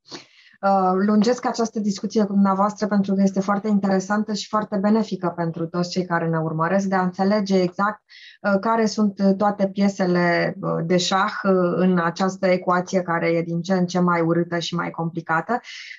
Mai am trei subiecte mari, două aș vrea să le tratăm mai pe scurt și unul la sfârșit, și anume poziția României și pericolul asupra României în această situație, dar până acolo aș vrea să vă întreb care este poziția Chinei și cum poate China să modifice echilibrul de forțe la acest moment și dacă o va face. Putin a mizat mult uh, pe o apropiere de China și se dovedește că uh, s-a înșelat uh, și a făcut uh, iluzii. Um, China are un alt uh, joc în acest moment, un joc strategic pe termen lung, care vizează obținerea Uh, supremației mondiale în competiția lor cu Statele Unite, eu sunt absolut sigur, China nu va intra în război în Europa uh, pentru uh, fantasmele lui Putin, pentru Rusia, este absolut o, o temă compromițătoare, de fapt, pentru China. Sigur, China nu spune așa în mod explicit. Pare cumva că este apropiată de Rusia, s-a abținut, de fapt, la voturile de la Uh, ONU la rezoluția din adunarea generală, dar nu a votat alături de, uh, de Rusia, deci nu s-a aliat uh, sau nu s-a raliat poziției Moscovei. Da, China, conform tradiției de politică externă pe care o are, a spus următorul lucru. Susținem principiul suveranității și integrității teritoriale a Ucrainei, pentru că de fapt, ăsta este principiul de politică externă a Chinei de foarte multă vreme, de 70 de ani încoace, și să nu uităm că, de fapt, ceea ce face Putin cu regiunile separatiste din uh, Donbass este exact inversul intereselor strategice ale Chinei în raport cu uh, Taiwanul. Uh-huh. Pentru că, de fapt, acolo China merge exact pe linie inversă, dorește să uh, preia Taiwanul da, în baza principiului uh, One China Policy, o singură uh, politica unei singure uh, Chine și uh, nu poate acum să susțină o mișcare separatistă în, în Ucraina, când de fapt China are niște obiective anunțate față de, de Taiwan.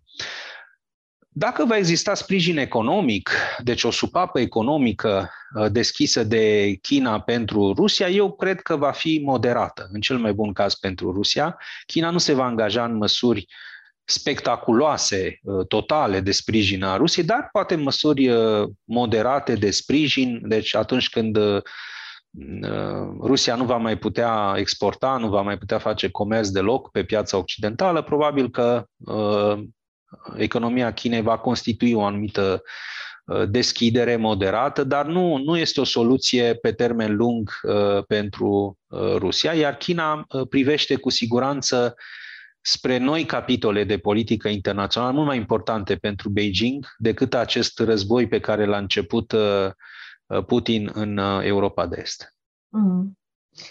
Al doilea subiect, pe scurt, ar fi serviciile secrete ruse și omnipotența lor despre care se vorbește atât de mult și faptul că ele sunt, de fapt, și nu uh, puterea militară, adevăratul avantaj, adevăratul as din mânecă al lui Putin. Uh, ce se poate întâmpla aici? Uh, întrebarea este cum reușește Putin, mai ales dacă acum este izolat undeva într-un bunker, așa cum se tot spune, să controleze atât armata cât și populația rusă, pentru că, revenind la începutul discuției noastre, dacă ar ieși milioane de ruși în stradă, cine i-ar aresta, unde ar fi trimiși, s-ar face un nou gulag, cum reușește Putin, prin intermediul serviciilor secrete, să orchestreze toate aceste desfășurări de forțe pe toate planurile și cât de puternice sunt ele, dacă sunt într-adevăr atât de puternice pe cât se spune. Da, din păcate, aici putem confirma că, într-adevăr, serviciile secrete în Rusia au avut întotdeauna un rol politic important. Și în planul politicii externe, modul în care a fost alcătuită și s-a desfășurat politica externă și diplomația rusească impregnată de, acest, de influența acestor servicii secrete, dar și pe plan, pe plan intern în uh, uh, manipularea opiniei publice, modul în care se desfășoară jocul politic intern. Știm foarte bine că au fost mai toți oponenții lui Vladimir Putin au fost fie executați în plină stradă, otrăviți, mă rog, în Rusia sau în Marea Britanie, fie presa a fost Uh, subjugată de, de regimul de la Kremlin și nu s-a îngăduit niciun pic de, de transparență și de libertatea presei. Deci serviciile secrete reprezintă, din păcate, o, un instrument de putere uh, și represiv foarte important în mâna uh, Kremlinului și asta nu de ieri de azi.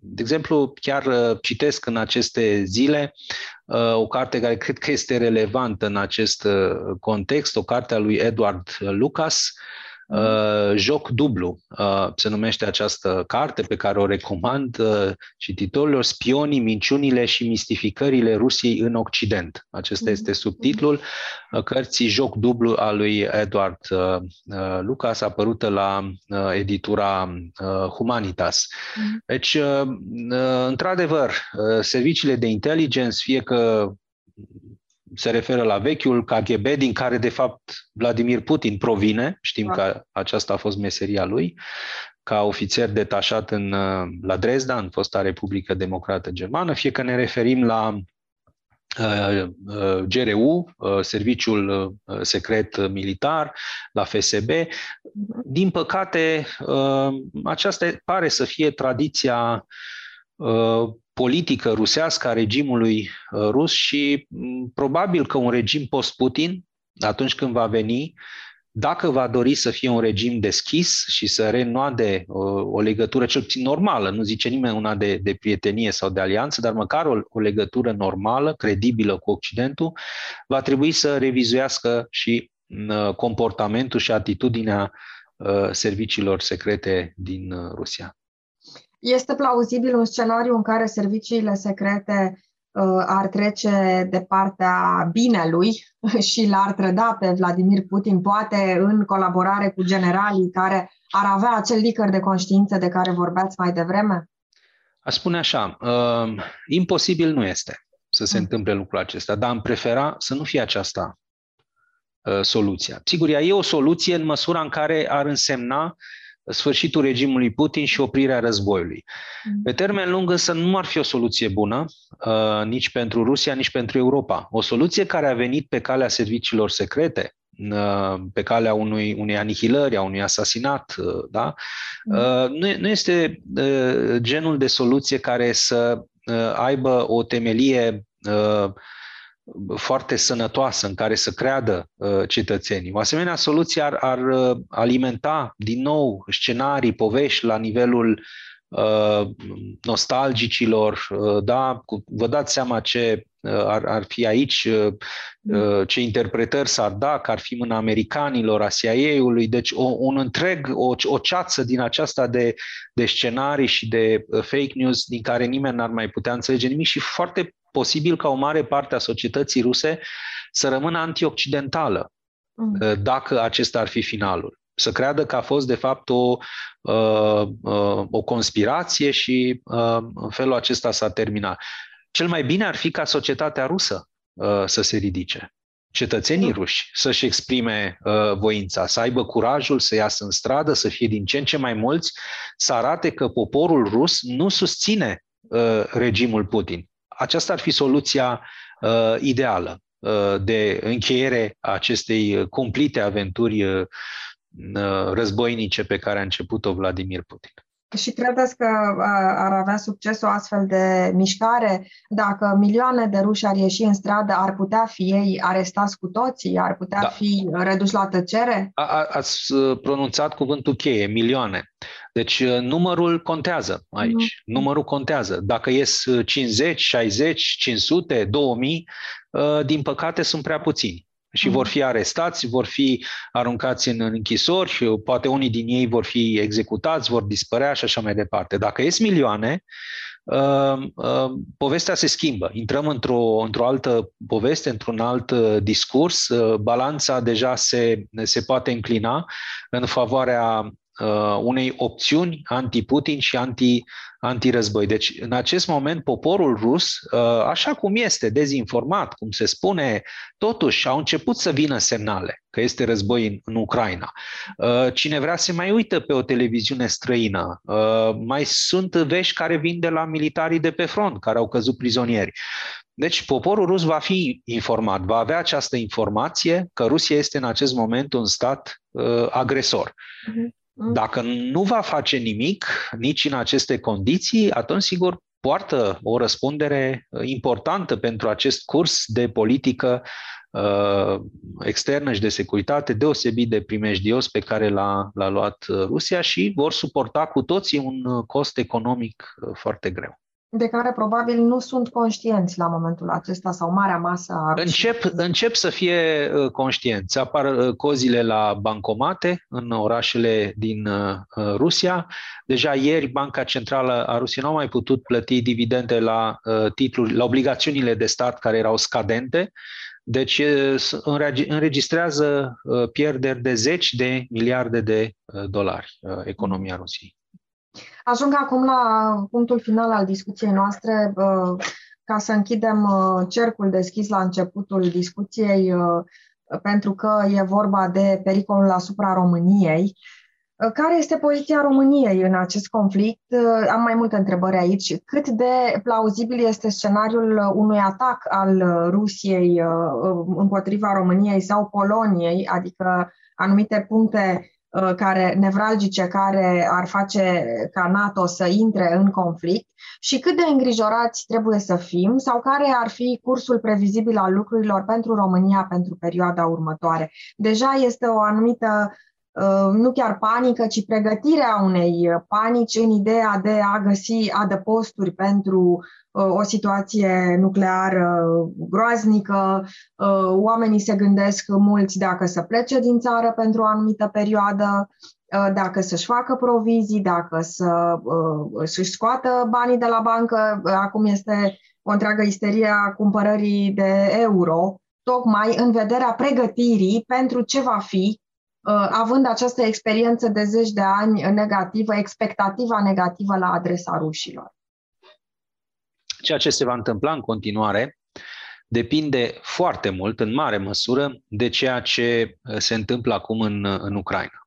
Mm. Uh, deci, mișcările viitoare ale lui Putin, dacă va trece sau nu dincolo de Ucraina, s-a vorbit de Republica Moldova, de Georgia, se vorbește chiar și de a trece dincolo de spațiul post-sovietic și de a ataca state membre ale NATO. Deci toate lucrurile acestea vor depinde de modul în care se va finaliza războiul din, uh, din Ucraina. Faptul că societatea ucraineană rezistă, că armata ucraineană rezistă și opune o rezistență atât de importantă uh, uh, lui Putin, ne ajută și pe noi în foarte mare măsură.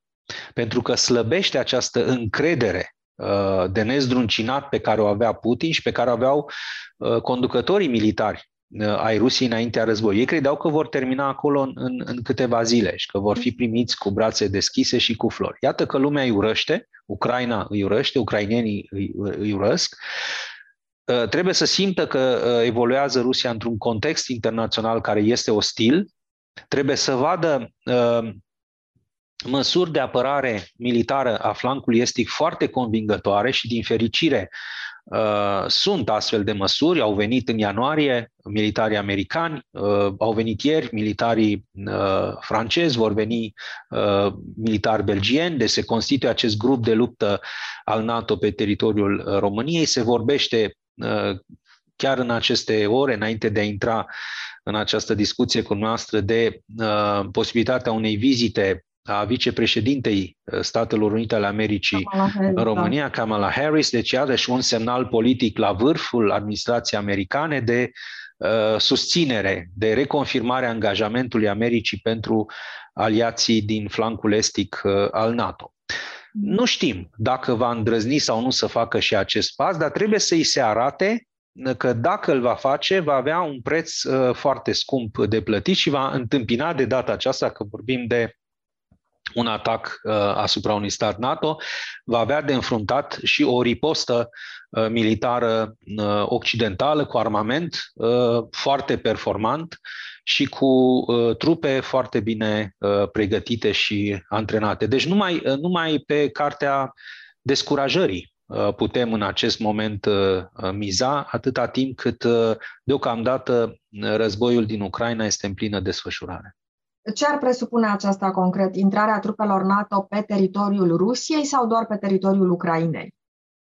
Vă referiți la la uh, o uh, ripostă în cazul în care uh, uh, Putin atacă România sau uh, Polonia. Va, va fi o operațiune desfășurată doar local, în locul unde a atacat uh, Putin sau Scopul, se va merge da. mai departe? Articolul 5 uh, al tratatului uh, spune foarte clar care este scopul acestei apărări uh, colective, pentru că de principiul apărării colective vorbim aici, anume respingerea agresiunii. Deci mhm. scopul va fi respingerea agresiunii de pe teritoriul uh, uh, statului NATO, al, al, al aliatului care se află uh, uh, în stare de uh, asediu, de pericol. Acum, uh, cât de departe va merge această ripostă militară, nu am de unde să știu. Lucrurile acestea se decide către comandanții militari. Ei uh, desenează, elaborează toată această strategie defensivă și uh, iau acele măsuri pentru a se asigura că agresorul nu va mai fi capabil uh, ulterior să uh, lovească militar state ale NATO. Deci asta înseamnă orice, teoretic posibil. Mhm. Neutralizarea agresorului. Mhm. Nu, nu pot să vă dau alte detalii pentru că astea țin deja de, uh, de strategii Strategia militare și uh, pe astea le fac uh, oamenii din uh, domeniu. Această cerere a Georgiei, Republicii Moldova și Ucrainei de a adera la Uniunea Europeană este un gest simbolic sau poate ea să aibă și succes de cauză? Vor putea intra în Uniunea Europeană cele trei state? În primul rând este un gest foarte oportun, un gest foarte inspirat și faptul că liderii celor trei țări au depus cereri oficiale de aderare și faptul că uh, sperăm uh, vor primi statutul de țări candidate mhm. la aderare cât mai repede posibil. Eu cred că deocamdată trebuie să ne concentrăm pe acest uh, prim obiectiv de etapă să fie declarate țări candidate la aderare, pentru că ei nu au, aceste state nu au statutul de țări candidate la aderare, erau doar țări asociate cu Uniunea Europeană în cadrul parteneriatului estic uh, și trecerea lor, mutarea în categoria țărilor candidate, așa cum sunt și cele din uh, Balcanii de Vest, uh, de exemplu, le-ar crește dintr-o dată și cota, să spunem, de, de încredere și moralul pe, pe, pe plan intern. Este un alt tip de legătură politică și economică cu Uniunea Europeană. Acum, în ceea ce privește aderarea propriu-zisă, trebuie să fim realiști. Ea se face după o procedură care înseamnă deschiderea capitolelor de negociere, negocierea unor uh, uh, standarde și criterii, sunt uh, așa numitele criterii uh, de la Copenhaga, adoptate în 1993. Toate acestea sunt prevăzute în Tratatul Uniunii Europene ca să avem o procedură specială așa cum se vorbește, o, procedură specială pentru Ucraina, ar trebui să avem un alt tratat.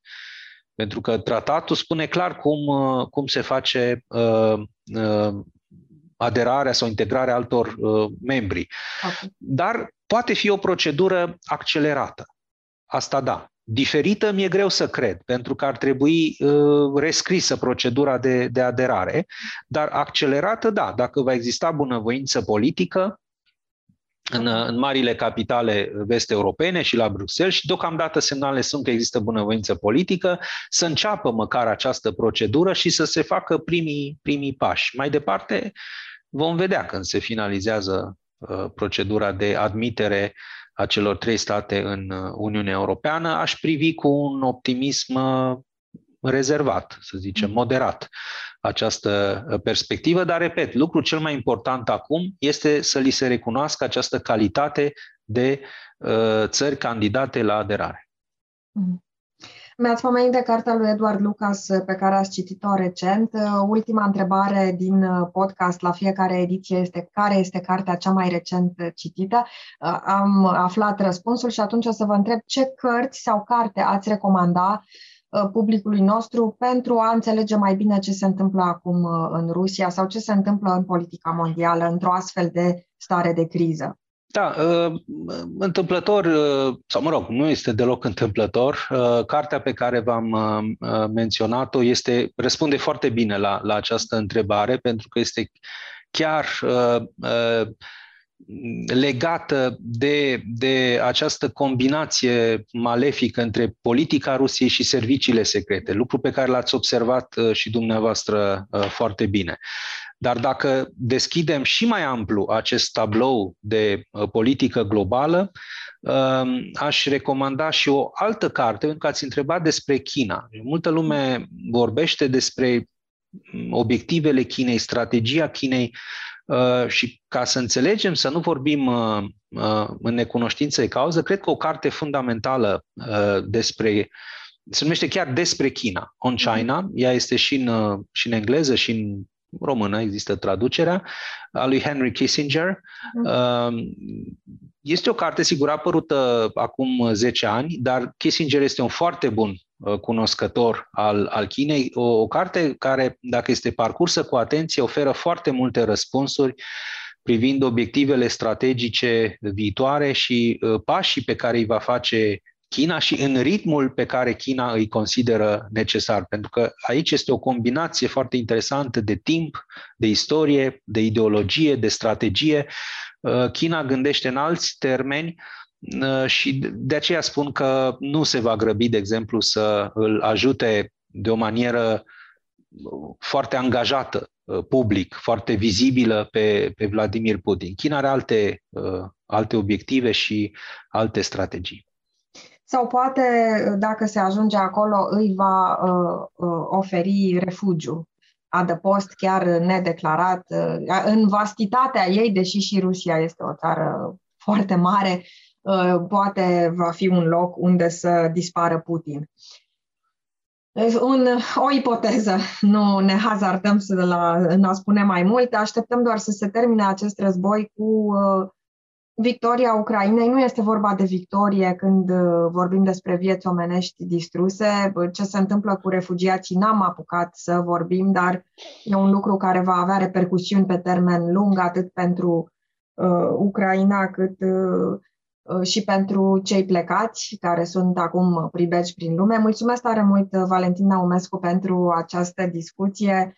Uh, diplomat de carieră, un diplomat de carieră face mult mai multă lumină în această chestiune, mai ales pentru ascultătorii și privitorii noștri care sunt poate mai preocupați de lumea cărților și uh, poate cunosc mai puține lucruri despre uh, toate aceste aspecte foarte complicate ale diplomației și politicii mondiale și despre situația la care s-a ajuns. Mai am de spus doar slava Ucrainii, le, ne dorim ca acest uh, război să se termine cât mai curând uh, cu bine, ce poate însemna binele în această situație. Domnule Valentin Naumescu, vă mulțumesc încă o dată și vă mai așteptăm pentru a ne mai explica ce se întâmplă cu noi și în lume. Vă mulțumesc, mulțumesc frumos. și eu mi-a făcut plăcere discuția. La revedere! Asemenea, mulțumesc frumos, la revedere!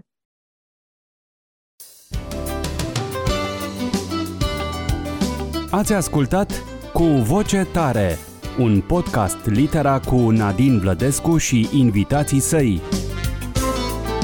Podcastul cu voce tare poate fi ascultat pe Spotify, SoundCloud, iTunes, Apple Podcast, Google Podcast, pe canalul de YouTube al editurii Litera și pe blog Litera.